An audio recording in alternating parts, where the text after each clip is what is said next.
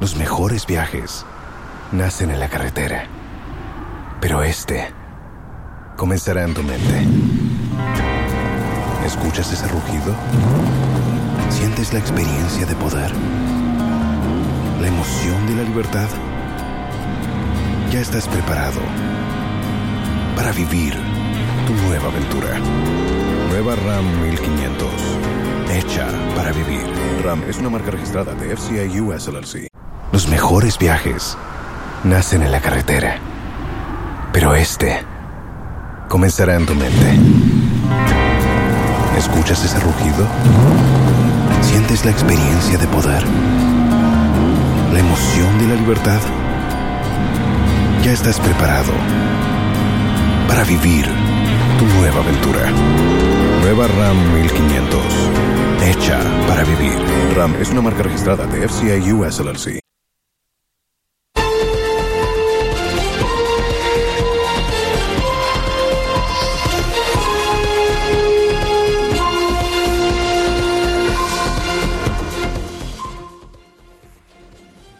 Hello there, and welcome to the Pulse here on the Joy News channel. Uh, we are bringing you this uh, package from our studios uh, here in Accra. And coming up in this uh, package, uh, we're talking about that research by civil society uh, organization EduWatch, which is out with a new research pointing out uh, some high level of dropouts uh, within Ghana's basic education uh, system as over 600,000 candidate seats for uh, the basic certificate ex- education examination uh, this uh, very day. And we'll be bringing you some findings from that recent report.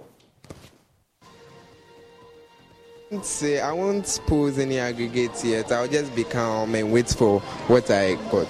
Please, it was a bit difficult, but I would say it is 90% easy because all what my teachers taught me, I saw it on the paper. And then we are also going to be looking at what's happening in Niger, uh, especially as there's tension in the West Africa uh, region. ECOWAS reconvening its leaders on Thursday, as the reports are indicating. We'll bring you the updates as and when we have them. And based on what's happening with the region, within the region, we'll be having a conversation uh, with uh, Professor, uh, uh one of the former uh, members of the Peace Council, and uh, also he is now a member of the uh, that's the General Advisory Group of the United Nations Peacebuilding uh, Platform, and I'm talking about Most Reverend Professor Emmanuel Asante. He'll be our guest here on the Pulse. Please stay, we'll bring you details shortly.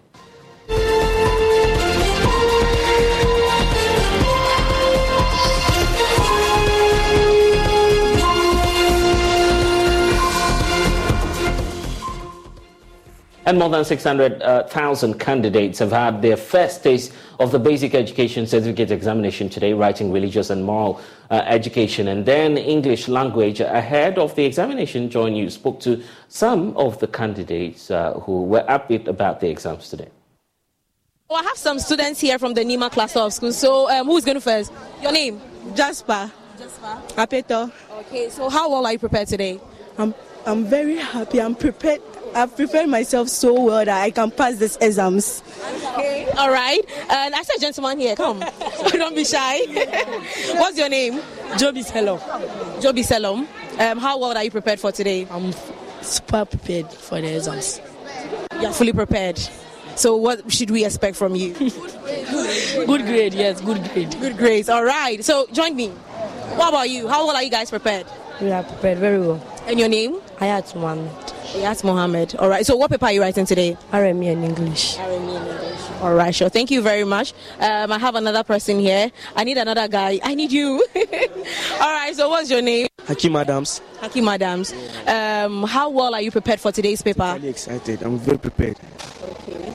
All right you can see, we are here at the Nima cluster of schools, and the kids are super excited right now, um, geared up for today's paper. And today they are writing RME, and um, of course, they'll write a second paper later on in the day. So it's just a few minutes to time. The students are getting inside to write um, their first paper, which is RME. The West African African Examination Council, WAEC, says uh, the exams has been generally smooth across the country, except in three regions uh, where some persons have been apprehended for trying to unlawfully uh, share their exam papers uh, to others for help. The Education uh, Ministry earlier released uh, some data for this year, and it is very encouraging from uh, what we understand. There you have it on your screens, indicating uh, what the dynamics are. It appears that the female population going into the exams uh, is way higher than that of the male population, which is hovering around 300,000, 323, uh, with the uh, female uh, counterparts amounting to some 300,391. So a slight increase there in terms of the numbers. Then, when it comes to the number of participating schools, there we have it 18,983. Uh, number of examination centers, 2,137. And then the number of supervisors we have going into um, supervised examination is uh, 2,137. Uh, we have uh, 2,000 assistant supervisors and some 21,027 invigilators. So uh, that's the arrangement as we have it in terms of the data uh, going into this very examination. Shortly, we'll be uh, t- telling you and taking you around uh, some of the uh, centers to find out how the examination has gone so far. Before that, though, uh, let's take a look at the um, recent data we are receiving from EduWatch on the possible number of fallouts from the basic education system. they're looking at it from the total number of um, male and female populations, and you see that uh, trend of an increasing rate right from 2014 all the way to 2023, where we're hovering around 49.99 for the male population. And uh, when it comes to uh, the general mix of candidates, we have 50 uh, for the male population. So we're achieving or have surpassed parity. Beyond that, as well, uh, EduWatch is pointing out that there are some concerns when it comes to the percentage uh, change in terms of the level of uh, parity as we have 2014 when we started uh, ranging around zero, but now where we are now in 2023 is around 8.77. So that's what we're dealing with uh, in terms of the data now. So uh, what we have now uh, has got to do with um, the enrollment versus the junior high school completion. And you see a stark difference there uh, of about 400,000 people unaccounted for because 600,000 are going in for the examination, uh, for the basic examination, uh, which is starting now, but you have 900,942 um, persons starting off at the same level. So where did they go? That's the question we're asking here. Divine Claire is an education specialist and also programs uh, evaluator with the Africa Education Watch is uh, joining us uh, shortly for some study on this. Uh, before that, here's my colleague Jacqueline Yeboah, uh, who's uh, been to some of the centers, and here's what we found out. So um, the students or the candidates at Kanda cluster of schools just finished with the first paper. So you have some students here who are willing to share their experience with us. Kindly join me here. Um, can you tell us your name? Please, my name is Jude Appiah Boateng. All right, Jude. How was the first paper? How was it like? Oh, Auntie, please, it was fine. It was fine. Yes, please. Difficult, easy. I won't say difficult, it was just fine. I was able to do it, so yeah, it was fine. Okay, so what aggregate are you expecting to get in this? I won't say, I won't pose any aggregates yet. I'll just be calm and wait for what I got. Uh, kindly join me here. Okay, so tell us your name. My, please, my name is Obed. Obed. Now, Obed, um, how was the paper? Your first paper? Please, it was a bit difficult, but I would say it is 90% easy because all what my teachers taught me, I saw it on the paper. Okay. And I was able to write it well. All right, so it was just a little bit difficult. All right, so um, the next person should just join me here. Okay. Oh yeah, sure. Okay. So, um, how was the paper for you? It is okay. It was okay. Um, it wasn't difficult. Nah. All right. So you're expecting to um, pass out with flying colors? Yes. All right. We wish you all the best. Um, I want some here. Some should join me here. All right. So, um, how was how was the first paper? Very good. Very good. Yeah, yeah. Um, no issues with it. No issues. Okay. What about you? Oh, very good. But a bit difficult. A bit difficult. What happened? Yeah.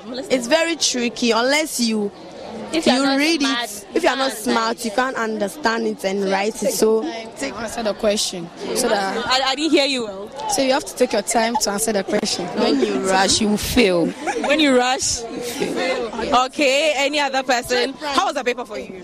Somehow tricky, but also it's cool. Okay. So, how well are you guys preparing for the next paper? Your next paper is this in the afternoon. 100%. We're hundred percent prepared. Hundred percent prepared. All right. So I wish you all the best. With me here are students from Angel Daycare, Angels Daycare Preparatory School inside Nima. And um, how was the paper? How was the first paper? It was nervous, but going through it, we were able to do it. Like, we managed to write something. Okay. All right. What about you? Actually, I learned so I was able to write something. Okay. What about you? Any issues? No. First paper. I don't have any issues. Just that um, it's a very such a great and nice experience. Yeah. All right. You were very nervous. You were very nervous. Why? Like it's my first time, so anything. But I'm sure after today you are confident enough. I'm confident enough. I'm cool. I'm confident enough. All right. And what about you? How was the first experience like? Oh, madam, for me, I was nervous, but I think the second paper will encourage me to do it as well. Okay. Um, so, how well are you preparing for the second paper? Oh, we are all trying our best. We all do well in the second paper. Yes. Um, what about you? How well are you preparing for the next paper? I'm actually ready because after the first people, I'm not ready. You're not ready. You are not scared about anything. All right. So, how was it? Ah, I was good. It was good. No issues. No. Okay. What about you? It was a bit difficult, but we managed it somehow. Okay. Why were you not taught or you forgot? Which is We taught, but due to pressure, so we forgot some of them.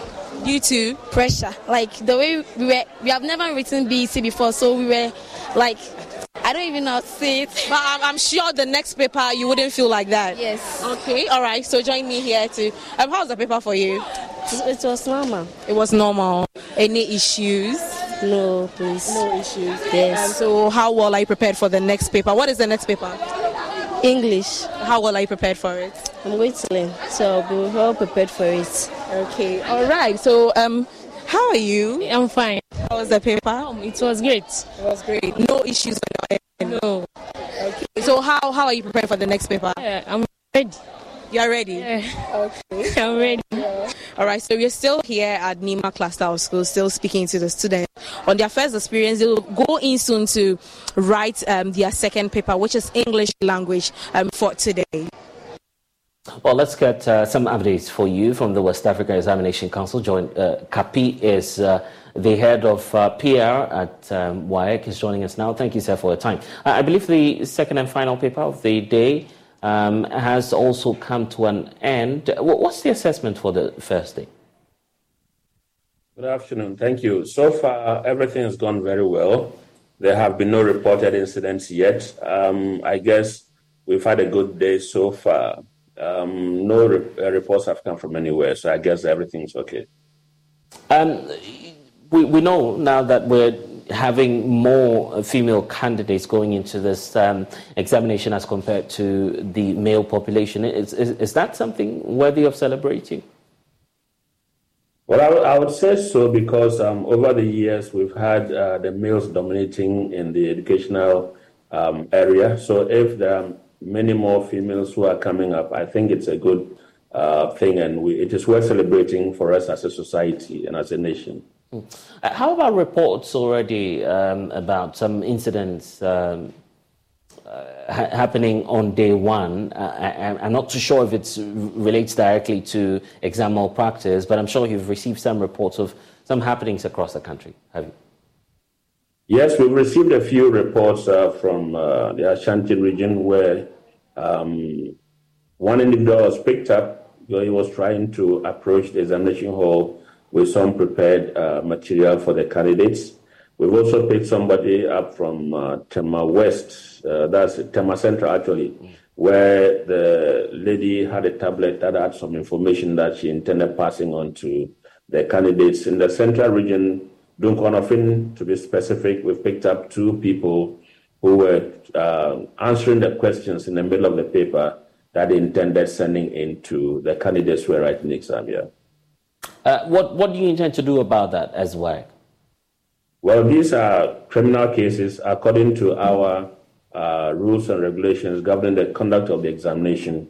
And anybody who breaches any of these rules, what we do is we simply report you to the law enforcement agencies. They apply our um, rules and then you know, they are charged if they are sent to court. Interesting. Uh, and looking at the other papers or examination that maybe may, may, may follow um, after today's um, session, are you putting in place some measures to, to check the recurrence of what you've witnessed on day one? Certainly, it is. It's an ongoing exercise, and so we are not going to relent. Um, we still have our monitors in the field. We have our own um, officers who are monitoring the centers. We have the National Investigative Bureau who are working with us. We have also our own uh, locally recruited personnel who are monitoring these centers. And so we'll continue to, we'll maintain the momentum, we'll sustain the momentum until the exams are over. Mm, uh, I see. And uh, for WAEC itself, um, are there some reforms that you're considering, uh, uh, having looked at the space and what's been happening over the years? We have a few of the areas that have come up as more practice prone areas. So these are places that we are intensifying our monitoring activities. Um, so going forward, maybe from day two, day three, you find out that in some areas would have increased the personnel around it to ensure that there's sanity prevailing in those areas as well. Uh, looking at um, what's happened, uh, are you considering a, a, an investigation that may eventually lead to an outright cancellation of some of the papers, or is that that's far fetched? Do you say? Well, um, depending on the kind of uh, infraction that has been recorded, each of those infractions have um, its a commensurate punishment. And so if it's a case of mobile phones, obviously that will lead to cancellation. If it's about foreign material, but so far the ones that we've picked up are people who are coming from outside, and so these people will be charged to court and you know some penalties slapped against them. Are there any unique um, features of this year's examination? Uh, the fact that you're having to do that um, in August? Well, uh, we not necessarily, it's just the month that has changed. But also, I think uh, this was done last year. We've done some serialization uh, of the questions, especially the objective test. And so you'll find out that in some districts, in some regions, even though they are the same questions, the positions on the question paper may differ, or the position of a particular answer will differ from one candidate uh, to another. Uh, so, so, we don't have candidates writing the same examination, if going by what you're telling us now. No, it's the same examination, the mm-hmm. same questions we have for all the candidates across the country. Mm-hmm. The only thing we've done is to change the positions of the questions on the question paper or we change the position of the answer. If, for example, for candidate A, the answer to question one is uh, B, for candidate B in another region or district, the answer for question one could be D. Mm. Uh, th- th- there's a potential danger there as well. Uh, the fact that drawing up your marking scheme could create some challenge. And, and if anything goes wrong, any of the scripts uh, goes to any other region, there may be a challenge there, you agree? We have put in place measures to curtail or to forestall any such eventuality. Each of them is coded, and the candidates are supposed to shade the appropriate code, besides from whichever district or region that has a certain set of questions. We have our system set up ready to, you know, score without making any mistakes. It's something we've done before, and we are confident that we are going to do the right thing again. Mm. Uh, we cannot wrap up without talking about your relations uh, with, with government because the Ministry of Education, uh, you've been on them uh, for the payment of arrears, some amount of money they owe you. Uh, how have you dealt with that and how is that impacting generally on the organization of the uh, examination this year?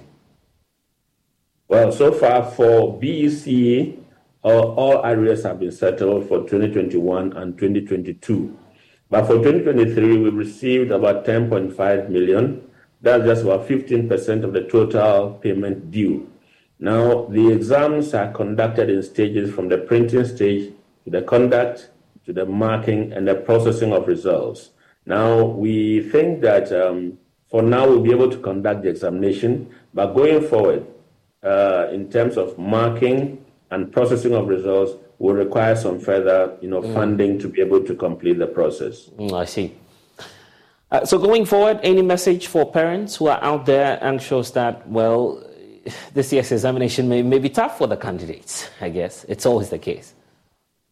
Well, we have always uh, done, uh, use the same syllabus. We haven't changed anything as far as the questions are concerned. We, the same questions that we have put out there for the children to answer. I believe that if the right approach is, uh, you know, made, or if we, uh, I mean, our children are you know, uh, studying very well or preparing appropriately, I think that they should be able to come out with flying colors. Mm. Uh, and I guess you, you take this opportunity to also caution them uh, based on what you've seen on day one already. Yeah, we just want to caution parents to desist from uh, encouraging their children to go to examination centers with mobile phones or soliciting support from uh, people who are around them, be they vigilators or people just you know uh, roaming around or loitering because you never can tell who they are and what support they are giving, whether it is the right thing or not. We want to urge them to do independent work, encourage their children. You've put them through school for a number of years. We believe the teachers have prepared them adequately, and so they should be in a position to um, write the examination and come out successful. I just want to add that uh, we also want to appeal to uh, our drivers on the roads. Um, this time. Los mejores viajes nacen en la carretera, pero este comenzará en tu mente. ¿Escuchas ese rugido? ¿Sientes la experiencia de poder? ¿La emoción de la libertad? Ya estás preparado para vivir tu nueva aventura. Nueva RAM 1500 hecha para vivir. RAM es una marca registrada de FCA US LLC. Who have moved from their comfort zone to other areas to write this examination. Some may be crossing the roads, some may be just to buy food or just uh, hurrying up to get to examination centers. We want to plead with drivers and other motorists that they should be wary of these young ones and allow them to cross the road at the appropriate places mm. so that they can get to the examination center successfully and write the examinations. Thank you. Thank you so much uh, for spending some time with us here uh, on the Pulse. Uh, meanwhile, as I indicated earlier, uh, Africa Education Watch is also raising some concerns. Divine uh, is with uh, Africa Education Watch is joining us now. Thank you so much. So we're just dealing with the data earlier. the fact that we have 600,000 people sitting the examination, and yet when this all started, I'm talking about the academic um, trajectory, you had close to 900,000 students at the basic level. What do you suspect these people have gone to? Thank you and good afternoon to your viewers. Let me use the opportunity to wish all BC candidates the very best of luck in the ongoing examination. Yes, uh, we over the weekend uh, did cohort analysis to understand the withholding power of our educational system. One of the ways to uh, find out the effectiveness of an educational system is to find out the its ability to retain students that have been enrolled. And we noticed that these BEC candidates, uh, when they enrolled in 2012-2013 academic year, uh, they, they were over 900,000, um, but currently the figure stands over 600 thousand, which means about 33% of them uh, we can't find their whereabouts. Uh, we actually cannot tell uh, where they are right now. Uh, we can only theorize that some may have dropped out, some may have repeated, and we're also recently learning from um, from the MP, one of the MPs who is on the educational committee, that uh, some also uh, live to to international programs. So uh, these are plausible reasons why they may not have been part of this cohort. But uh, what we are particular about is since this remains theories, it's very important that we carry out research study to understand the specific reasons and the magnitude at which they may have influenced their, their student inability to be part of this cohort. Because if we are giving one of the reasons as um, they possibly repeating, then we need to remind ourselves that um, repetition is not something that we are even encouraging in our educational system anymore. So if it's one of the reasons, it means that uh, the, the policy for teachers not to repeat students or pupils, uh, there's a challenge with that, and we need to go back to uh, the drawing board see how we can address Oh, okay. Uh, yeah. So how do we deal with the problem now, and what's the way forward uh, from your perspective? Yes, uh, we in our policy brief we recommended a tracer study, and at EduWatch, uh, that is what we are currently trying to do.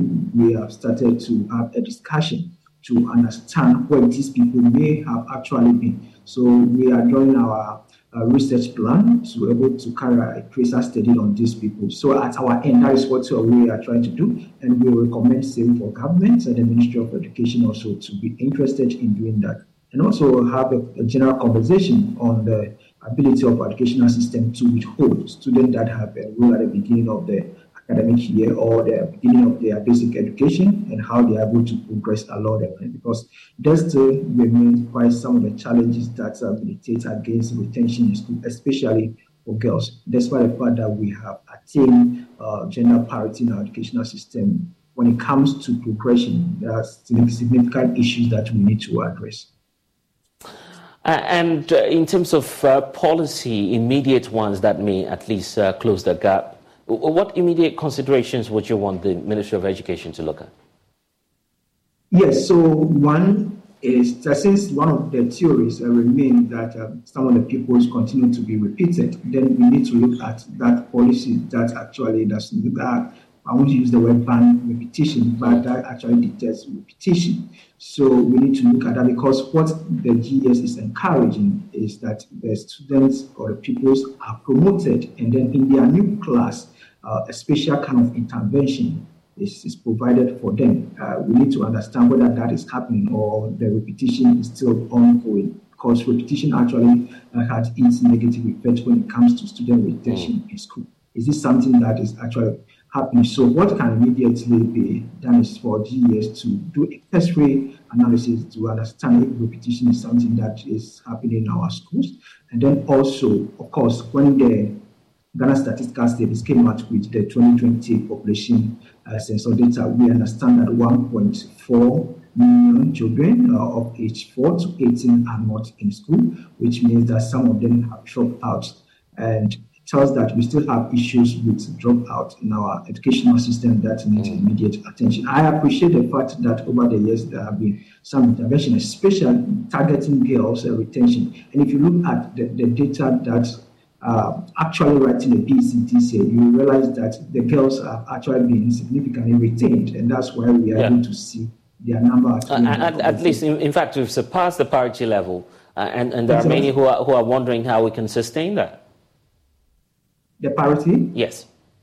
Yeah, that it, because of the interventions that we have seen from state actors and non-state actors. Mm. Uh, some of these programs tell that they are yielding fruition, so we need to sustain this particular program. Over the years, uh, there have been a lot of programs on girls' uh, retention in school, and we are seeing that yes, this is yielding results. As you may rightly mentioned, we have surpassed the gender parity rate in our school, and girls are relatively even begin to do well aside the retention in right. school. The academic performance is relatively improving. So we need to sustain the programs that we are doing to retain uh, our girls in school and also extend same to the boys because what is generally looking at is that it seems the boys are beginning to lag behind. If you look at uh, one of uh, UNESCO's recent publications, uh, the boys are beginning to lag behind in terms of mathematics and English and also in terms of retention skills. So I think it's time we begin to balance the skills so that uh, we don't see the adverse effects of uh, some of these programs targeting the girls uh,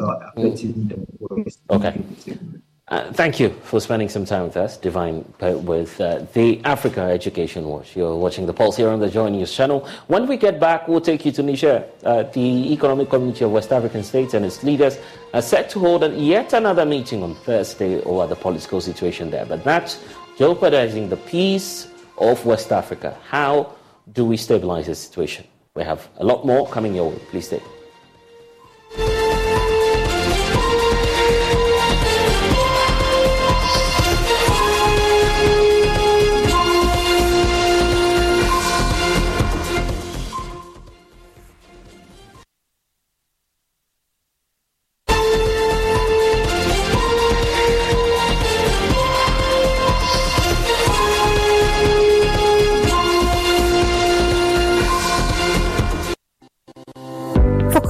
Clear and thrilling podcasts and live shows, download and listen to us on Apple, Spotify, TuneIn, Google Podcasts, MyJoy Online, Amazon services like Echo, Amazon Music, and Audible, Stitcher, Adom Online, Overcast, and Pandora. Take note of everything.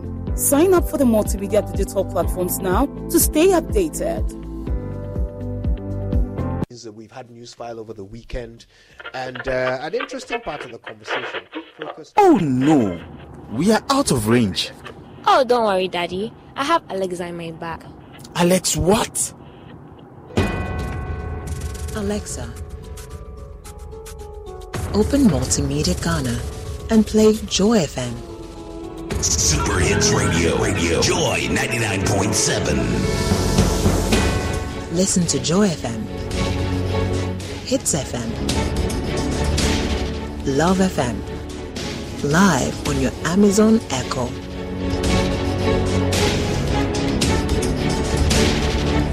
Listen to your favorite multimedia radio stations live on your Amazon Echo device by saying, Alexa, open Multimedia Ghana, play Joy FM or Hits FM or Love FM.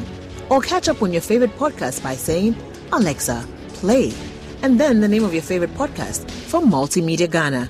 For a list of all podcasts available, say Alexa. Ask Multimedia Ghana to browse programs. And we are back like we never lost signal. Alexa, welcome to Multimedia. Joy 99.7 FM brings you another Joy Family Forum dubbed Becoming Mr. and Mrs. All you need to know before marriage. A breakfast meeting for singles led by Home Affairs and hosted by yours truly, Adam Knight T. Our guest speakers for the day are Ghana's favorite uncle, Uncle Ebo Whyte, and Reverend Mrs. Rita Korankye Ankrah, First Lady of the Royal House Chapel. Mrs. Theresa Riafia Sante, Mama T, Ariel the Wellness Coach, Kobina Tabedu, PG Sebastian, Lawyer Kwekuyamwa Pencil, Dr. Promise Sepoga, and a host of other seasoned relationship coaches and counselors will all be in attendance. You get to enjoy a good buffet breakfast, giveaways, networking, and other fun activities at a cool rate of 150 Ghana cedis per head and 250 for two. Venue is the Best Western Plus Hotel, Nungua. Time is 6 a.m. through to 10 a.m. and the date is 12 August 2023. Please reserve your spots now. Call or WhatsApp 059 288 9986 for your reservations. This event is supported by Best Western Plus Hotel, Nungua, Ship Healthcare Specialist Medical Center, Nish, Goba Kente, and Marie Noel's Spa and Salon. Becoming Mr. and Mrs. All you need to know before marriage.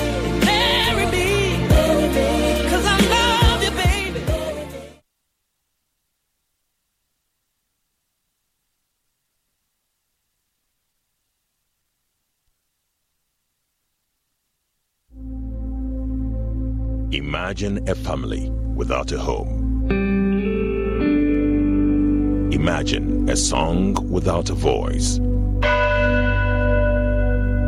Imagine a church without prayers. Imagine a government without citizens. Imagine democracy without journalists. Imagine a world without the media. life is full of issues and stories about people, communities, and governments. Stories that have to be told by well trained journalists. That's why you can't imagine news without Joy News.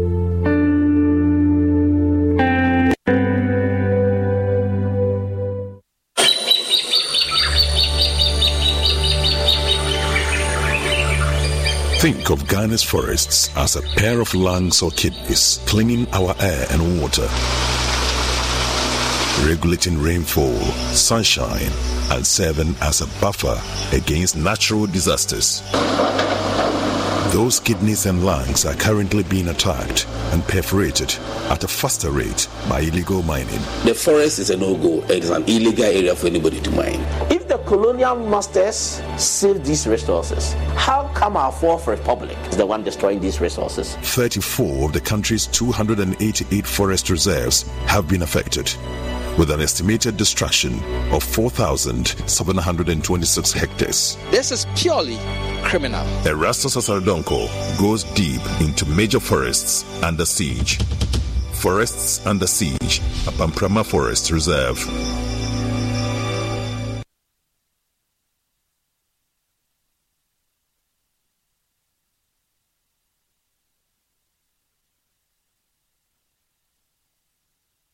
Mariama Abubakari is all smiles and bubbly today, but that was not the case three years ago when she was diagnosed with an autoimmune condition.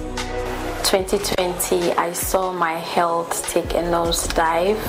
I was diagnosed with an autoimmune condition um, where your immune system attacks you, the host, instead of working together to protect you. And unfortunately, my pain levels were so high, so the medication I was taking was rather increasing my pain. Out of desperation, Mariama went on a healing journey. She began to research. And I discovered that food plays an importance in um, whatever it is I was going through because everything I was reading and researching on kept giving me positive feedback that people whose bodies have gone off with such health conditions were able to restore and reduce some of their symptoms with food and there were testimonies online. This Wednesday on TV, radio, online, and on ground, the Joy Business Van powered by Joy Business and supported by EcoBank, the Pan African Bank. And MTN, what are we doing today?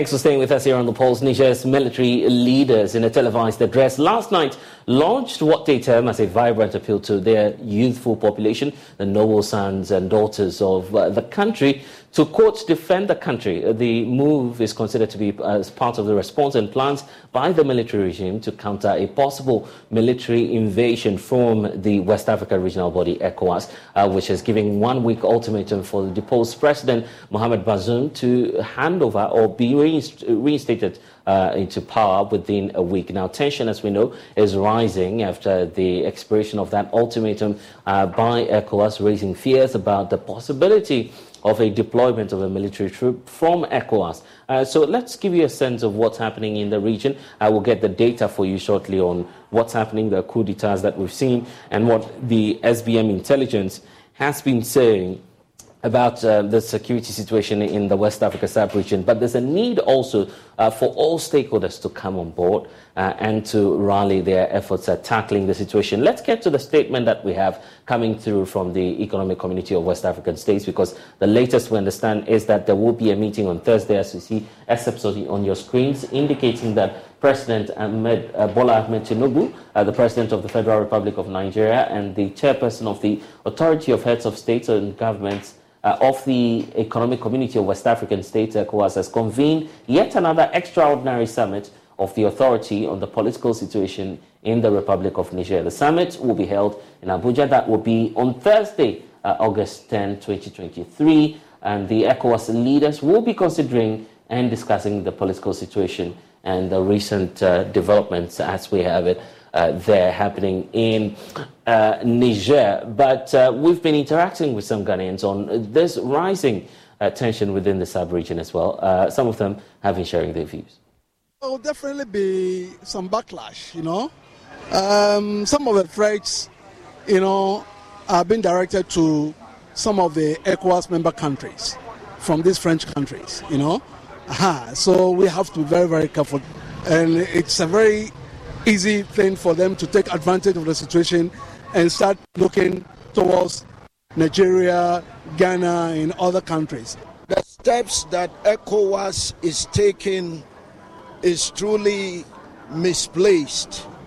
It is not something that Africa or Africans should support. I'm not in support of, you know, this ECOWAS intrusion on the land. In as much as Nigeria is connected to Ghana, definitely what yeah, so what happens to Nigeria, what happens to ECOWAS basically affects Ghanaians. So if you want to send military personnel or troops to go and then counter their decision, then it implies that Ghana also supports the uh, how the country is governed. And you know how Ghana, other countries also see Ghana that our president is not governing as well. Your own, you have fire in your backyard, put it off before you come to us. So I think we should act professionally, try to have bilateral talks, professional talks, diplomatic talks. We, need, we also need to do our homework well. Because what is happening, if you listen to the, the explanation being given by the, the, the military junta, you realize that they have a point. Ghana can be affected uh. Los mejores viajes nacen en la carretera, pero este comenzará en tu mente. ¿Escuchas ese rugido? ¿Sientes la experiencia de poder? ¿La emoción de la libertad? Ya estás preparado para vivir tu nueva aventura. Nueva RAM 1500. Hecha para vivir. RAM es una marca registrada de FCA US LLC. The, the, the leader or the military people who are in charge of the affair for now, they, they could be affected because uh, uh, it's some people's country. That is what they have chosen to go. Once they have gotten supporters over there, people who are supporting what they have done. No, they can victimize. Uh, we have people over there, Ghanaians are there. So if they go, they, they should not forget that we have Ghanaians over there. So if uh, Ghanaians are there and they're going to fight, probably killing innocent people the, over there, they can revenge by going around looking for those uh, West African countries that are going to fight against them, look for their citizens. Also, so in, in, one way or the other, we are being affected indirectly. If the ECOWAS Union or ECOWAS states should find a way to actually find or make peace amicably rather than sending soldiers. And we know the Russians are also supporting the Nigerians. And then if that will be the case, we can win this case. So let's take our time and solve this thing before sending our troops over there. No, for my view, for my, my view, Diana should not to support because what is happening in Niger is also happening here. So if we are not care what is happening in Niger, it will come to Ghana. People they are also facing like the, the economy very tough. Then that's why they overthrown their president. So Ghana, we are facing the same thing. If you are working, things are not going well for you. So we also need to throw our president away. So there are, uh, there's no need Ghanaian armies to go and support the Niger people. Their cowards. If Ghana support, that means uh, the same thing need to happen in Ghana here. Associate Professor at the University of uh, Ghana Law School, Kojo Appiagyei-Atua, has been sharing his thoughts on this as well on Newsfile. I also try to fail to recognize that when there is a coup d'etat, it is not only about the fact that there's an unconstitutional attempt to change government, but there are also other unconstitutional changes in government which point in the face of African leaders that there is a problem with maladministration, there's a problem with corruption, there's a problem with bad governance. Because when you look at the Lomé Declaration on unconstitutional changes in government, it, it talks about coup d'etat, yes. It also talks about um, changing government through mercenary activity. It talks about changing government through civil war or coup d'etat. These are where, if you can say, violence is involved. And these are where governments come to power through unconstitutional means. But there are two more. The fourth one is where a government refuses to leave office after losing elections and therefore fighting for power sharing and what have you. The other is where a government decides to change the constitution or to doctor it in order to stay in power beyond the two normal two-year term limit, and that's what we call third termism. These are the two factors which remain, um, as Professor Eni was referring to, if you look at the Mo Ibrahim indices, you look at Afrobarometer and so on, are, are issues that are occurring and which is creating that illiberal democratic environment in many African countries. We are sliding on the democracy scale. And that is scary because uh, it connects to the Afrobarometer which says that majority of people are willing to accept military takeovers, takeovers. and is about 56%. And the majority of these 56% are youth. So if you factor in the general democratic environment the world over, if you look at um, uh, Europe, you will see far-right parties coming to power in countries that uh, a few years ago nobody would have imagined or envisioned that a far-right party would come to power or be a kingmaker in, in the politics of those countries. Nationalism and patriot, um, um, um, patriotism or populism are also influencing the, the, the dynamics in, in, the, in the African context. And so I, I strongly agree with um, Professor Eni that the environment is changing in such a way that you cannot guarantee democracy at this moment. And then uh, more coup d'etat may occur. And now in Niger, the West has come to realize that if we say that we are just abandoning Niger, then we are allowing Wagner to come in and take over. And, and in fact, it's true, U.S. has spent a lot of money in terms of security in Niger. And so they want to protect that interest. But rightly so, China is also in, in, in Niger. They also have their interest to protect. So it, it, uh, the geopolitics is, is, is reaping uh, its uh, ugly head very fast, especially in, in West Africa. And we need to be therefore very careful about how we tackle this issue. It is not to uh, make a, a, rash decision and say that we're going to Niger to um, to overthrow the government uh, and restore democracy. It is easier said than done. But I think African leaders would want to pander to the interests of the West and say that this is what we, we, we support this idea. We want to go in there and, and, um, and make, make a statement. If you look at the whole of um, um, changeover landscape in Africa, it is only um, um, um, Sierra Leone through ECOMOG and Comoros some time back that there have been military successful, successful attempts to change government and to return the overthrown government to power through um, um, after a coup d'etat. So it is important to look at the dynamics and to adopt a more pragmatic approach that can find a solution to this uh, coup d'etat issue which is coming up. And I can tell you more may come if we don't sit up and realize that unconstitutional change in government is not just about coming to power through unconstitutional means, but trying to stay in power and trying to foment um, um, um, uh, divisional interests and so on to, in order to maintain power and rely on corrupt governance to stay in power. That is another recipe for more coup d'etat to come. Well, uh, throughout the world, peace has eluded many for various reasons, uh, but there can be peace if there is a conscious effort to achieve this. Uh, in studio with us now is Most Reverend Professor Emmanuel Asante uh, for a special conversation on peace. Uh, religious diversity and also harmony in the nation when it comes to nation building, uh, ethnic pluralism, and oneness for our focus in this uh, discussion that we're about to have. Most Reverend, thank you for spending some time with us here on Joy News. It's been a while. Thank you. and it's good to see you uh, join us. Uh, but quite a lot happening in our uh, sub region, uh, and that is also trickling down to what we're experiencing in our country itself. But let's start off with this uh, whole tension that's on the rise within the West Africa sub region. What, what's your personal reflection on what's going on? And what options do you feel our leaders should be taking in resolving this matter? Um, it is very sad um, with respect, uh,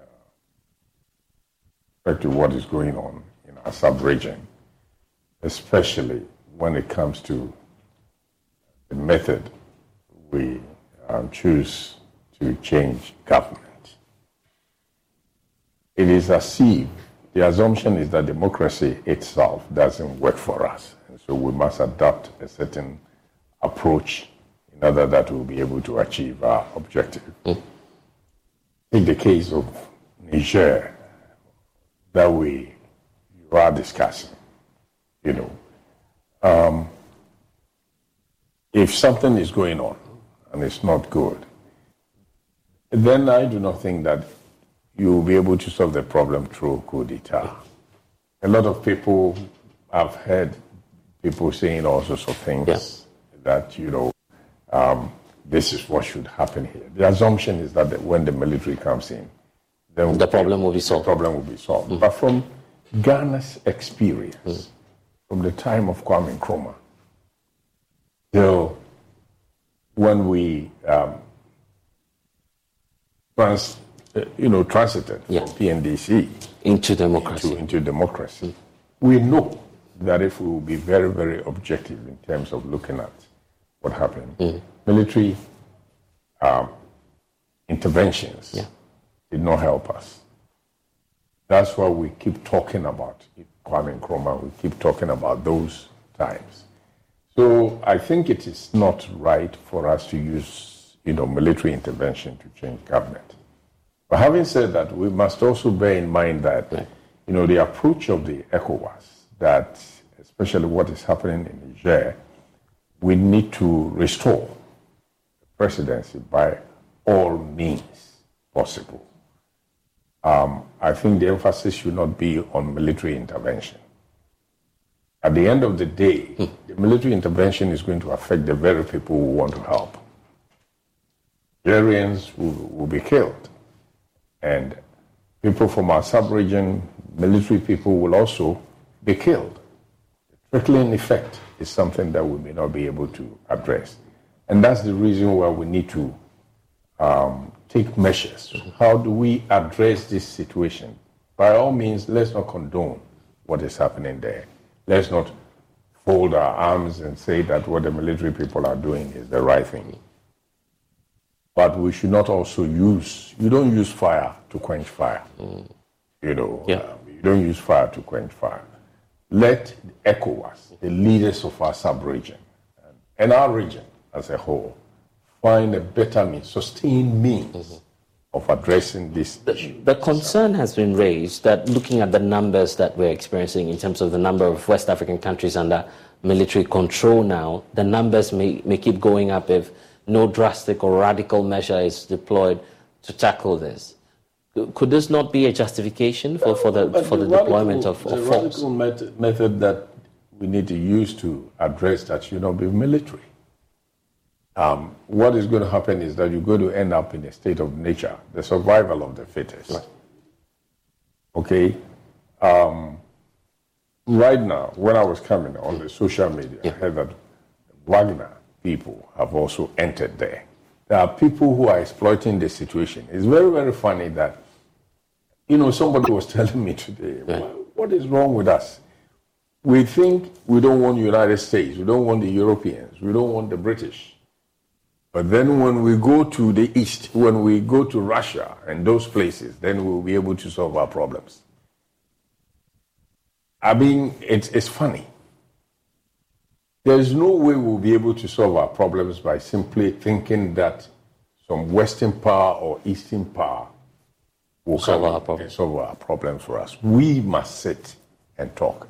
And one of the things that I used to say, my mantra, jaw, jaw, sit down and talk. Let's deal with the situations happening and find a better way of solving the problem rather than use, you know, a military um, solution to problems of, of, of, of this nature. It's not going to solve any problem, especially if you look at what is happening in our sub-region here, as you mentioned, Burkina Faso and all these places. People with vested interest are around.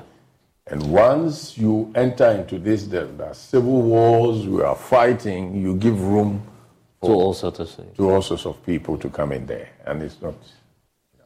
The, the, the leadership, uh, and, and by extension, ECOWAS leaders or West African leaders, uh, there's a sharp focus on them now as to looking at or diagnosing the problem of who's at fault. Uh, we were speaking to uh, the ECOWAS Commissioner for Political Affairs last week, and he was pointing out to us that At Pennzoil, we have one job pioneering a motor oil so advanced you don't have to think about your motor oil. Instead, you can think about how your engine sounds, how your stomach feels as the RPMs build, how your wheels hug the curves, and how, with the Pennzoil Platinum up to 15 year, 500,000 mile protection guarantee, your adventures will be many.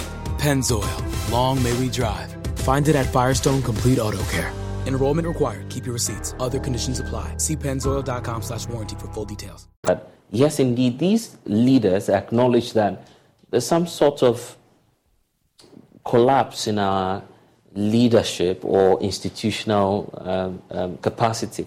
What, what do you see the problem to, to, to be coming from? Is it a leadership crisis that we're facing? Definitely in, in, in our sub-region and in Africa as a whole, you would say that we probably have some kind of leadership crisis. But for me, the issue is not so much um, the issue of leadership crisis as such. What is happening in, in, in the sub-region, it's opportunistic. You know, people seizing the opportunity also to be mentioned as Right. leaders of nations. Look at what happened in Niger. I mean, the very people, presidential guard, you, who are protecting the president, protecting the president, you turn into something else.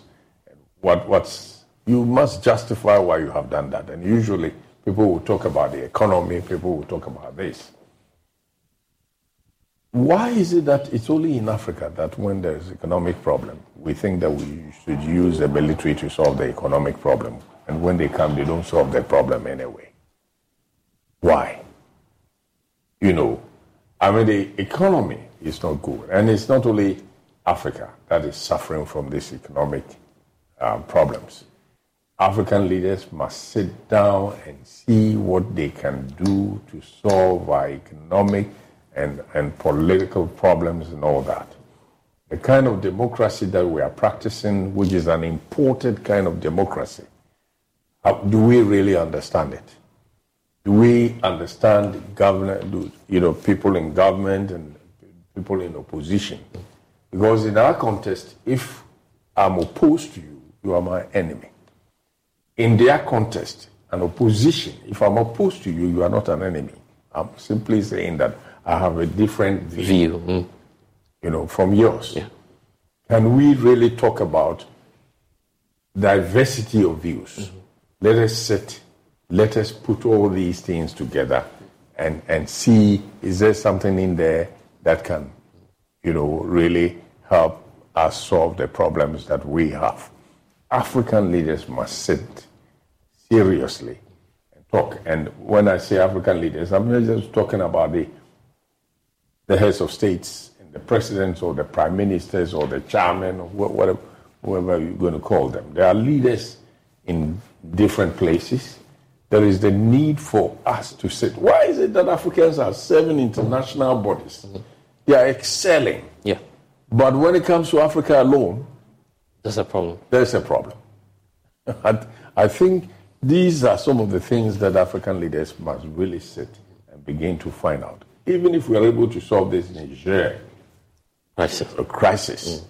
we need, we still need to AU need to sit down for us to really mm. look into this seriously, and especially in that part you know, especially in the in the, in the Fra- francophone areas. Mm. What is happening there? We need to take a look at that. But but also of concern to us here at Joy News is, is the possible impact on stable, relatively stable democracies such as Ghana. Ghana is a peaceful country. We all accept that. We all work with that. But looking at what's happening around us, the fear is we need to consolidate what we have and the gains we've made over the years. Do, do you see that happening? Some frantic effort from all stakeholders, political parties, all actors, just to protect what we have? It is in the interest of politicians and it is in the interest of Ghanaian citizens to protect what we have. You know, we have lived in this country, and, and thanks be to God, I have lived in this country throughout. When Kwame Nkrumah was overthrown, I was in my teens, so I saw what happened. Yeah. The military comes in, and the first thing they say is that the constitution is withdrawn, parliament is dissolved. So the, the first casualties will be parliamentarians, the politicians. First casualties will be those in government, those who are now campaigning for leadership. And that's the reason why they should be concerned about the peace, peace you know, the, the, the, the peace of the country. And we need to consolidate what we have. In our politicking, we should not create the situation, the condition for the possibility of, you know, arousing the military to come in. There are people who, because they are not in power, mm-hmm.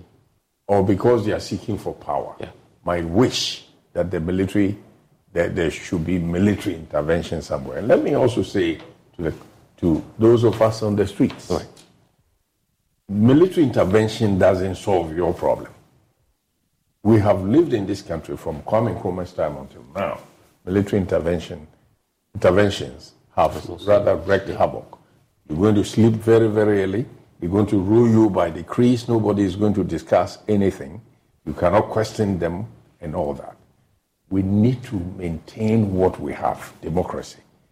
Um, I would rather want to go for democracy, you know, in difficulty than to go for military rule the so-called peace that we have. But I think Africa should also look at the, the type of democracy that we are operating. Maybe we need benevolent dictatorship. Somehow. Th- th- that's a controversial one. When it comes up, people are like, do, can we really ever get someone like that, by the way? Do, do you believe we can get someone uh, Kigali. I mean, I mean, I mean, you know, I mean, Rwanda, mm-hmm. you have a strong man there. And and we we talk a lot about Rwanda, don't we? Yeah, we, we make Yeah, because you have a strong man who is able to put his foot down. We need leaders who will be able to say that these people should not trade here. We want to move their stuff because it doesn't help the country. And they are not thinking about, you know, being elected yeah. or re-elected. Or politically correct. That's, that's right. You know, you see, what happens in our country is that as soon as I come in power, I'm not thinking about what to do now. I'm thinking about how the to next retain election. power the next time. So we are always doing politics. We are not governing. Mm. You know, the governance system. Mm. Govern. Do things and let people damn you next time. Let them tell you that we are not going to vote for you. But do the right thing. If, if we're to sustain what, what we've made, the gains we've made over the years, there's also the need for other actors to come on board. You, you were speaking about the political leadership, but there are so many factors that can, you know. Escuchas ese rugido. Sientes la experiencia de poder, la emoción de la libertad. Ya estás preparado para vivir tu nueva aventura. Nueva Ram 1500, hecha para vivir. Ram es una marca registrada de FCA US LLC. Either maintain or jeopardize the peace that we have. And we also need to look in your direction, Most Reverend, you know, clergymen and those who, who, who are religious people. Some pronouncements they make, you agree, uh, have the tendency of, of destabilizing our peace. um, Definitely. I mean, I mean, what, what kind of pronouncement are we talking about? People will be prophetic and, and they will be objective Mm-hmm. in their assessment of, of things. And they, they, it's not going to be like, you know, I, you know, taking sides. There shouldn't be a problem with that. But I quite agree with you that sometimes, sometimes, you know, religion can become a factor um, in terms of the destabilization of peace in, a country. But it is not religion that is a factor. It is the people who are practicing the religion themselves. And the people who are practicing the religion are no different from Ghanaians. They are also Ghanaians. But I think it is important that we allow our religious leanings to inform our politicking, to inform the kinds of things that we do, to inform our commitment to the, nation called Ghana, and do things that will, that will bring, uh, maintain peace. We'll, be dealing with the issue of uh, a youth, bulge in a, few, years to come. In, fact, it's already here for those who, who are, are watching the figures and who are worried about how young people are left with no job opportunities or, you know, uh, employment uh, opportunities either from government or the private sector. Is that not of concern to you as well, looking at it that this may threaten, you know, attempts to build peace? Because when you talk to the youth, they're looking for opportunity, but, but they can't find any on the streets out there. Look, I'm on record to have said that unemployment is a threat to peace. When young people have no jobs to do, it's a threat to peace. But we also need to sit back and ask ourselves how do we solve the unemployment situation? Is it through violence? Is it through military takeovers? Would that really help us solve the problems that we have? Now, take the case of young people who are angry because they're not getting the right kind of meal that should be given to them. So they go to the school's cafeteria and start breaking pots, destroying the whole place. Would that put bread on the table for them? So I think we need to address this situation, but we need to use our gumption also when we are addressing the situation. An angry, I know that the hungry man is an angry man, but for God's sake, don't be hungry and lose your senses. But find ways and means, better ways and means uh, of solving these kinds of problems. How do we do it? Creating the, the, the enabling environment. But if the environment is not enabling, it becomes very, very difficult for private. I was just about touching on that because the impression is created as though the Ghanaian youth is, is lazy. Yes. We've heard that rhetoric Yes. some, from some people. Yes. But but if the environment, that that enabling environment is not there, it becomes an issue. I mean, when I was young, you know, this was bandied around. The young people should go back to their land.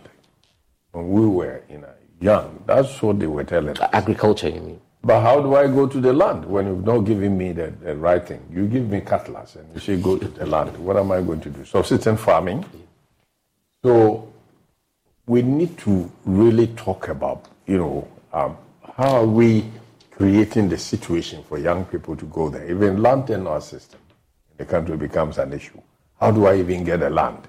Where are the land banks? How does the government come in to help in this situation? The machinery that will enable me so that if I should go for a land, is it possible for me to go somewhere for them to bring in machines that will help me so that after I've done the cultivation, I'll be able even to service my debt? These are the sort of things that we, we need to hear.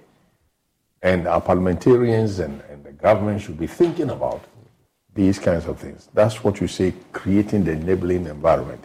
Creating the enabling environment does not necessarily mean that, oh, our policy is that government doesn't come in.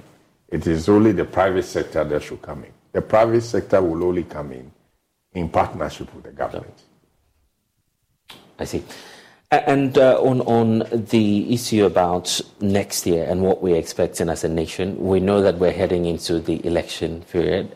the processes have started, even this year, where we're seeing the governing side looking for their leader. Um, I think the opposition party, the NDC, has done that. But, but the rhetoric, as you can see, is pointing to the fact that these two political parties have a lot at stake for them. The governing side says, okay, we want to break the eight. The opposition says, you need to go because you haven't performed. And in all of this, the, the, the, rhetoric hasn't been too healthy. I'm sure you've been monitoring, you know, the, the posture from all of these uh, political parties and, and the fact that there seemed to be a breakdown um, in, in, that free, you know, cordial spirit that, that, that these two political parties and the Electoral Commission would usually enjoy. What's your recommendation on how we can tackle uh, this? I haven't come to that yet because, I, as far as I'm concerned, I think right now we're dealing with internal politics, aren't we?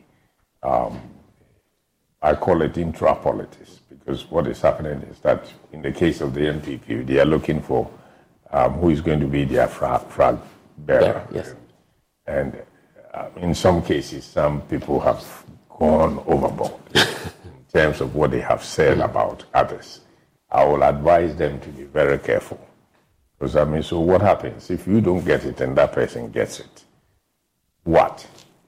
Does that mean that you are not going to be a member of your party?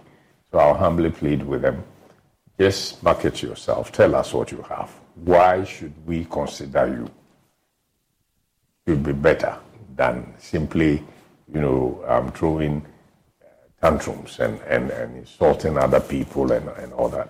I don't think uh, they've, they've gone to too much to that extent. But sometimes the followers, the people who seem to be following their leaders, market your leader let me know why you think your leader is the right person. And if you convince me enough, maybe I'll vote for your leader. If I'm yeah. a delegate, yeah.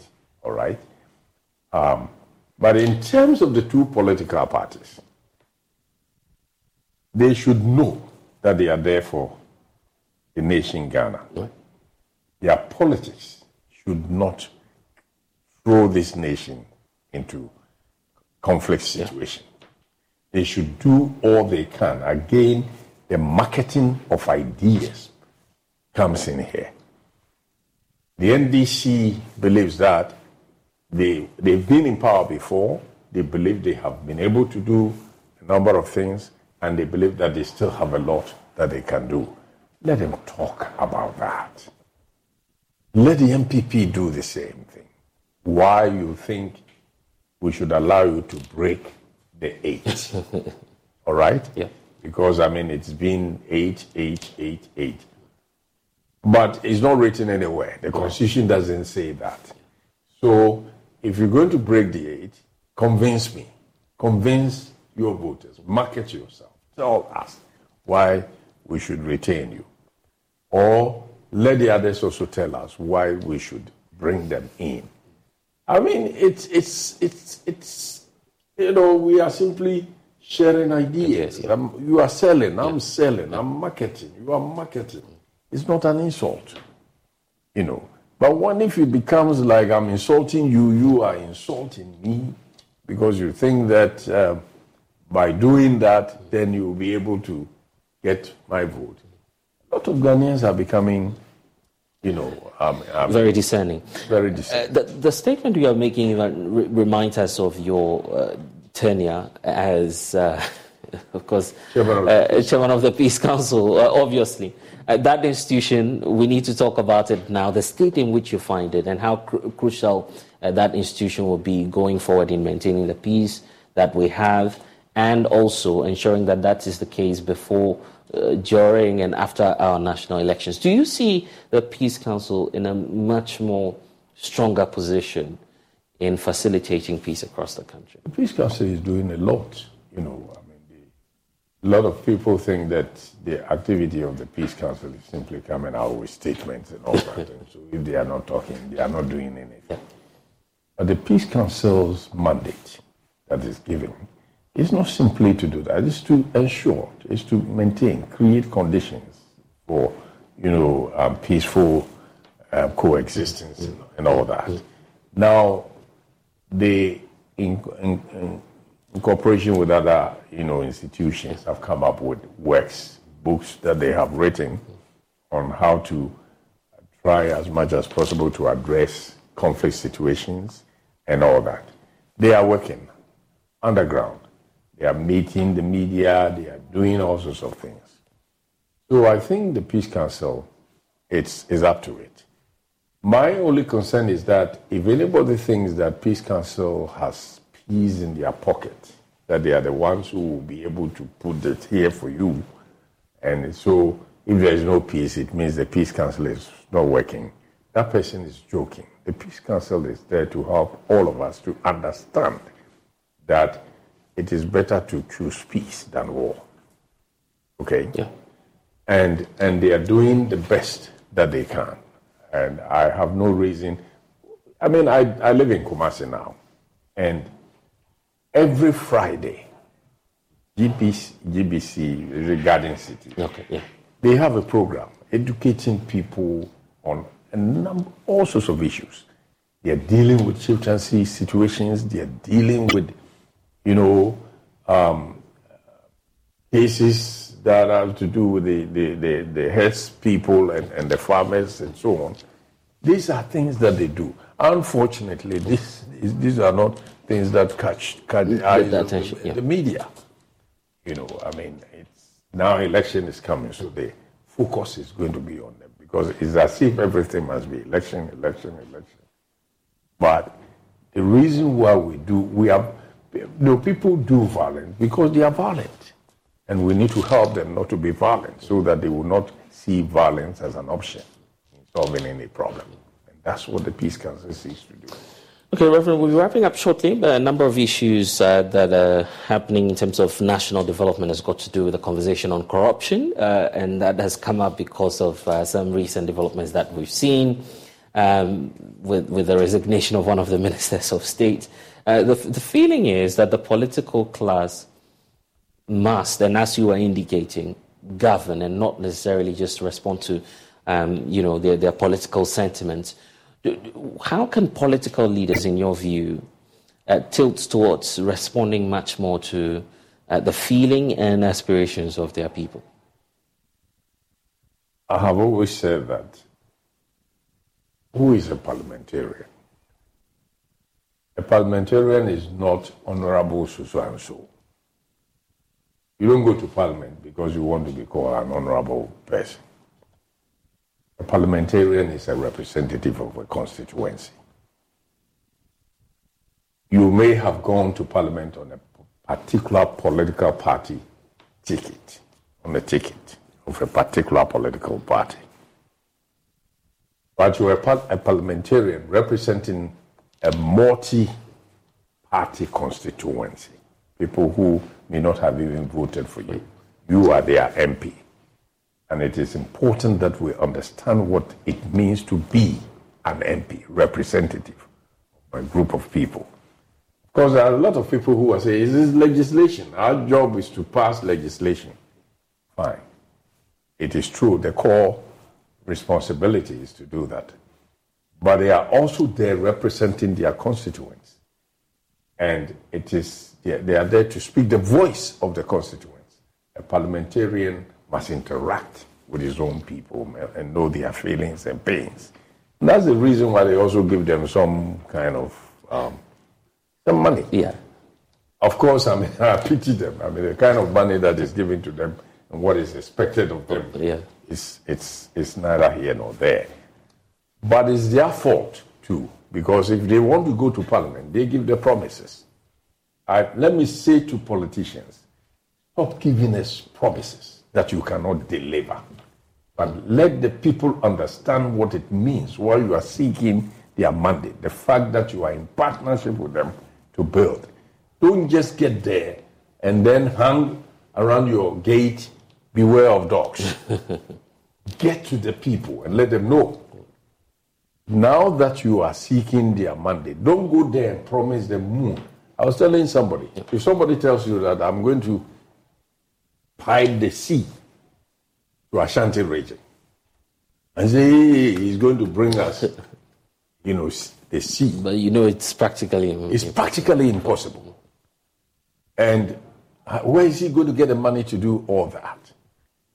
No. So politicians Please stop giving us promises that you cannot deliver. Let's be realistic enough in terms of what it, it is that we want to do. And when realism sets in, I believe that we will be able to, um, people will be educated. We will understand what it means. We will understand what it means to cooperate with your parliamentarian or your government in, in terms of you know, addressing the problems that we have. Well. Reverend, your, your latest, uh, I don't know if it's uh, the latest as we should call it, uh, you're, you're projecting that, but probably we, we should we yeah. should look at it a, a bit more close, closely. Probably we yeah. show that to the camera so, so we get it. Uh, this is In Search of Peace, Harmony Through Religious Diversity. Uh, it's a new book from uh, most Reverend um, Professor Emmanuel Asante. you see that on the screens. so, Prof, just walk us through what's in this book actually. You know, I mean, this is a big house, a media house. And in this media house, you have Christians, you have non Christians, and you are, we are working with them. You know, I, I decided to come up with this to let us know that what is our national identity when we talk about our national identity. Our national identity is defined by two things hmm. ethnicity diverse ethnicity, diverse spirituality or religious commitments. Mm. But we are one. Unfortunately, sometimes we have allowed our diverse diversity to destroy the oneness that, we have. Okay? Yeah. Something that is one, Ghana is a multi ethnic, multi religious country. And thanks be to God, we have been able to maintain some kind of peace, relationship.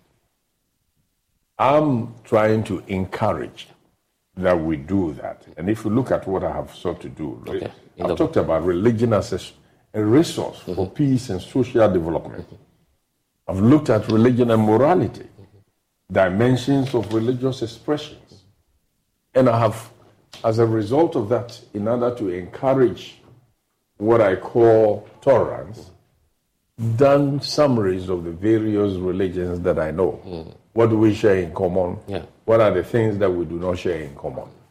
And even in situations when I talk about the need to accept others, yeah. I'm not looking at the, the things we share in common. Mm-hmm. Even under the, in the context of the things that we do not yeah, share in, in common. common. I tolerate you.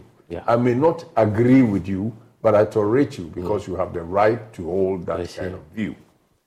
All I'm trying to suggest here is that religion, religious, you know, peace and harmony could be obtained through religious diversity. And, and, and since you're bringing this up, I'm, I'm just wondering yes. if in that book we'll find an answer to why we seem to have that cordiality between Christianity and the I mean Muslim community here in Ghana, uh, because our situation is quite unique, uh, something different from, let me tell you from what you find let me tell you something that happened when I was at uh, um, the Peace Council yes. chair. Mm. Um, General Obasanjo came to this country. Oh. He visited us. At that time, the office was nothing to write home about. we were so worried that he was coming to visit us in, in, in that place, but he came. And when he came, Christians and non-Christian, you know, Christian eh, Muslims, our brothers from the other side, who were together, and even traditional religions, yes. and we were, you know, discussing issues amicably. Escuchas ese rugido, sientes la experiencia de poder, la emoción de la libertad. Ya estás preparado para vivir tu nueva aventura. Nueva Ram 1500, hecha para vivir. Ram es una marca registrada de FCA US LLC. And he said to me, Ghanaians, how are you able to do this? And then I told him this. I said, when you go to my house, my house is an ecumenical house. Look, some of my relatives are, are Muslims. And people are shocked to know that the, the, the, the, the chief imam, Kumasi, wow. Um, is a relative of mine. Wow. Right? Yeah. And in that home, you have Muslims, you have Protestants, you have Catholics, you have charismatics, you have what, what have you, and you have traditional religionists. But we don't meet there on the basis of our religion. We meet there as people, as human beings, as brothers and sisters. So let's see beyond the tangible. And, you know, beyond the worship, beyond the kinds of things that we do. Allow me to share faith. Don't take me as an enemy. Yeah. Trying Simply to share my faith with you. Take it or leave it, but see me as a Mm. brother. These are some of the things that we need to encourage. And we do that in Ghana Mm. because our homes are ecumenical homes. And in fact, if you want to find out more, there's a lot in that book that uh, Most Reverend is holding in his hands. Um, how can people get to have a copy of the book? In fact, I'm launching this book um, on the 13th of, um, of August. Okay. It's August. The Ebenezer Methodist Community 20, just after Abattoir. Right. You come from, uh, you know, from the Abattoir, you come to Presbyterian Church. There's a Methodist church there. That's where this book is being launched. Right. And I want to entreat all friends and all, you know, those who have had the opportunity to look at it, please come. Yeah. And, and then hear what is in there. Um, the, the foreword was written by Bishop Sarpong. Wow. And uh, it's, it's not a, a joke. You know. It's a big man's book for, for everybody, I'm saying that there can be no people in the world Wow. without peace Mm. Among the religions. There can be no peace in the world without peace among religions. Yeah. And this book submits that the ability to appreciate spiritual values, beliefs, and practices which are different from one's own is a condition for the possibility mm. of sympathetic and empathetic appreciation or understanding of other religions and of living in peace.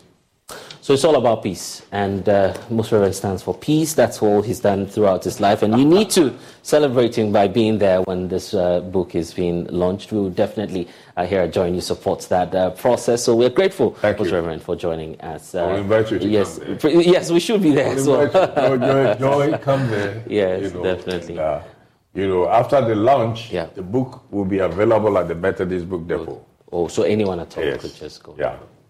Thank you. Thank for, you. for joining Thank us. you very much. And uh, also, we're looking at the second clinic of the EcoBank Joy News Habitat Fair, uh, which concludes uh, with some excitement uh, at the West Hills Mall. Vendors are already looking forward to additional three fairs in Tema, Takoradi, and Kumasi. Joy News' Carlos Cal- Caloni was there and comes through with this report. Sponsored by EcoBank and Cities and Habitat, vendors participating in the 2023 EcoBank Joy News Habitat Fair say the second mini clinic ranks among the most successful in terms of attendance. This fair has given us so much exposure because um, not many people knew of Blue Rose, but due to this fair, we've had a lot of people coming to know Blue Rose Limited, the properties we have available for sale, where our sites are located, and then our contact numbers. So this, uh, so this fair has really been very, very beneficial to us because that, that given us the needed exposure to outdoor our uh, properties to the general public. I must say, um, we coming to the West or the West Hills Mall has been a, a great uh, experience, and as usual, we have a number of jobs in the West, but I think we also need to get a, get close to our people. Like you rightly asked, uh, if we, are, we have an office here, we don't have an office, but we have a number of jobs or projects around. So it's good. We also thought we should also get close to our people, get to know what their experiences have been, and then what we look forward to doing for them in the coming days or coming years. So I must say we are impressed. I'm impressed with the with the participation or with the numbers so far. For them, the exposure the fair offers is unparalleled. I think, well, first of all, we joined Joy FM because we believe them to be an exceptional company in terms of uh, media promotion. And uh, the team that we have met over the last nine months or so have been very helpful in advising us how best to hit our target markets. So it's not just about exposure, it's about targeted exposure. And we now have a greater sense of how to put our name out there in a way that people will want to buy from us. They understand that we provide high quality and good value for money, and that's why I think multimedia have helped us to promote. Probably all around the country, not just Accra, probably all over the country. Head of marketing at the Multimedia Group Limited, David Maxfuga, said, based on the success chalked at the two mini clinics, management of Joy News have decided to extend the fair to other parts of the country. The good thing is that this year we want to give it a national appeal. And so, based on the success of the two mini clinics or two mini fairs, the Achimota one and this one, we have decided to expand it. And so, we'll go and do one in Tema, um, end of August or first week in September. And then we'll do the second one in Takoradi and then we'll come back in November for the grand one. So we are changing it this year based on the success of the two clinics we've had so far. So, and then we'll give it that national appeal. This year we're going to go to the western region to make sure that uh, we cover the Golden Triangle, Accra, Kumasi, Takoradi. We are going to be in Kumasi um, in October and then we'll come back to Accra for the grand one in November. Reacting to these, vendors and patrons believe the decision is in the right direction. It will be interesting. I think this will be our first time in Tema and Takoradi. Tema is developing very fast, so that is the place to be. So we look forward to Tema. I'm really excited to go to Tema and Takoradi. Oh, I can't wait to be in Takoradi. The sea breeze, the environment, Takoradi is, is the place to be. So see you in uh, Takoradi and Tema. Oh, I think it's very exciting. I mean, for the past few years that we've been here, it's always been centered in Accra, and people traveling all the way from uh, Tema, she said, uh, and then you get calls from people from other regions. So we take in the Habitat Fair there, I think is an amazing thing. No, no, it's actually quite enlightening because we know that Accra is the business hub for the whole of Ghana, yes? That doesn't mean that these up and coming cities won't eventually become good marketplaces for business. So you start early, you tap into the market, you create promotion. In a few years, it will benefit everybody who's involved. Maxfuga urged prospective vendors to grab the opportunity. There's only one stop shop for everything housing, and that is the Joy News Habitat Fair.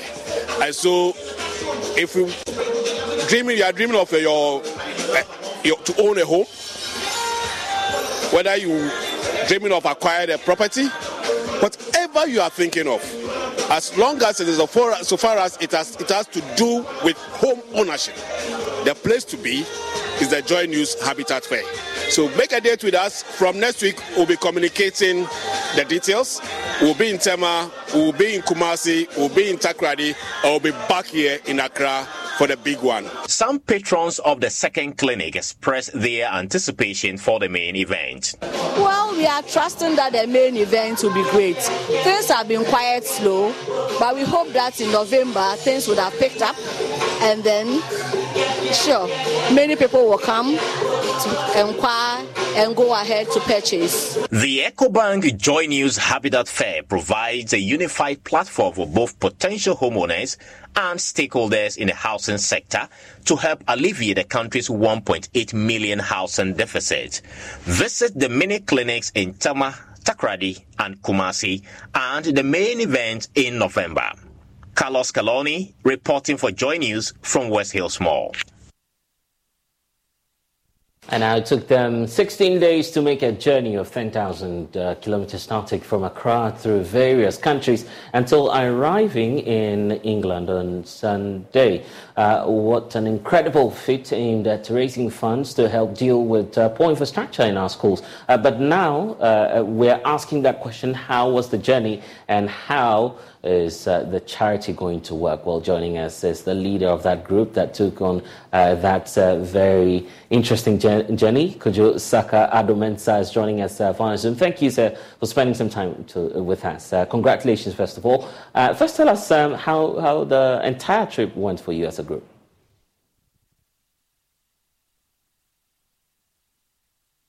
Well, thank you for speaking to us, but I'd want to say I am not the leader of the group. I am a member of the group. When it comes to leadership, I think we consider Teddy Kwabena Prepra as our leader. He's, he's one of the conveners and he's one of the people who has been very instrumental in seeing us through to this place. The journey has been awesome. It's been a wonderful experience. The reception with which the world has received this is humbling. And the reception we got on entering England yesterday is unforgettable. We are humbled, we are grateful, we are getting a lot of support. Since yesterday, we've noticed that contributions towards the fund is increasing, and it's exciting to see. Uh, I see. I'm just wondering what the way back will be like. Are you driving back? We are not driving back, unfortunately. We are coming back by air. Oh, okay, interesting. So let's talk then about the next phase of this project. Uh, you indicated to the world that um, you wanted to use this to raise awareness and to raise uh, more funds to, to help deprived schools. Um, how's that going to work now that you've completed this journey? Okay, our initial push is to raise 100,000 to help a charity called Edu Sports. They've established over 60 libraries in Ghana and communities in the rural areas and we are hoping that this money will help digitize these libraries. These libraries were created by the charity and have been given to the communities to run. Mm. So they are community run libraries. But we're, and you know, we're in a digital age. So we are trying to introduce digitization into these labs so that these children will have access to internet, access to computers, access to tablets, and have real time information to grow. I see. Um, and would you say that you, you are far advanced with the plan and that everything is, is on, on course as you describe it? Uh, well, the plans by the charity is on course. It's the money that we are raising that is behind schedule. We're hoping that would have at least crossed half of our target by now. But as of now, we haven't. But we are buoyant and very, very hopeful because on this trip, myself, Kwadwo and Teddy and Kwame Pepra, who are, are into real estate, agreed to put up 20 of our houses at a discounted rate so that while here we'll try and sell them. And out of that, we have agreed to make a contribution of $40,000 to Edu Sports. It is our ardent hope that that will go a long way to help in our bid to raise the 100,000. Mm, and there's this big question about the motivation. Where is it coming from? Uh, I will for the motivation, we're a bunch of hardworking young men who love to drive and love to travel. We are known for adventure. We have climbed Afadjato. Some of us have climbed the Kilimanjaro. We have driven across West Africa a couple of times. We have circled Ghana on countless occasions.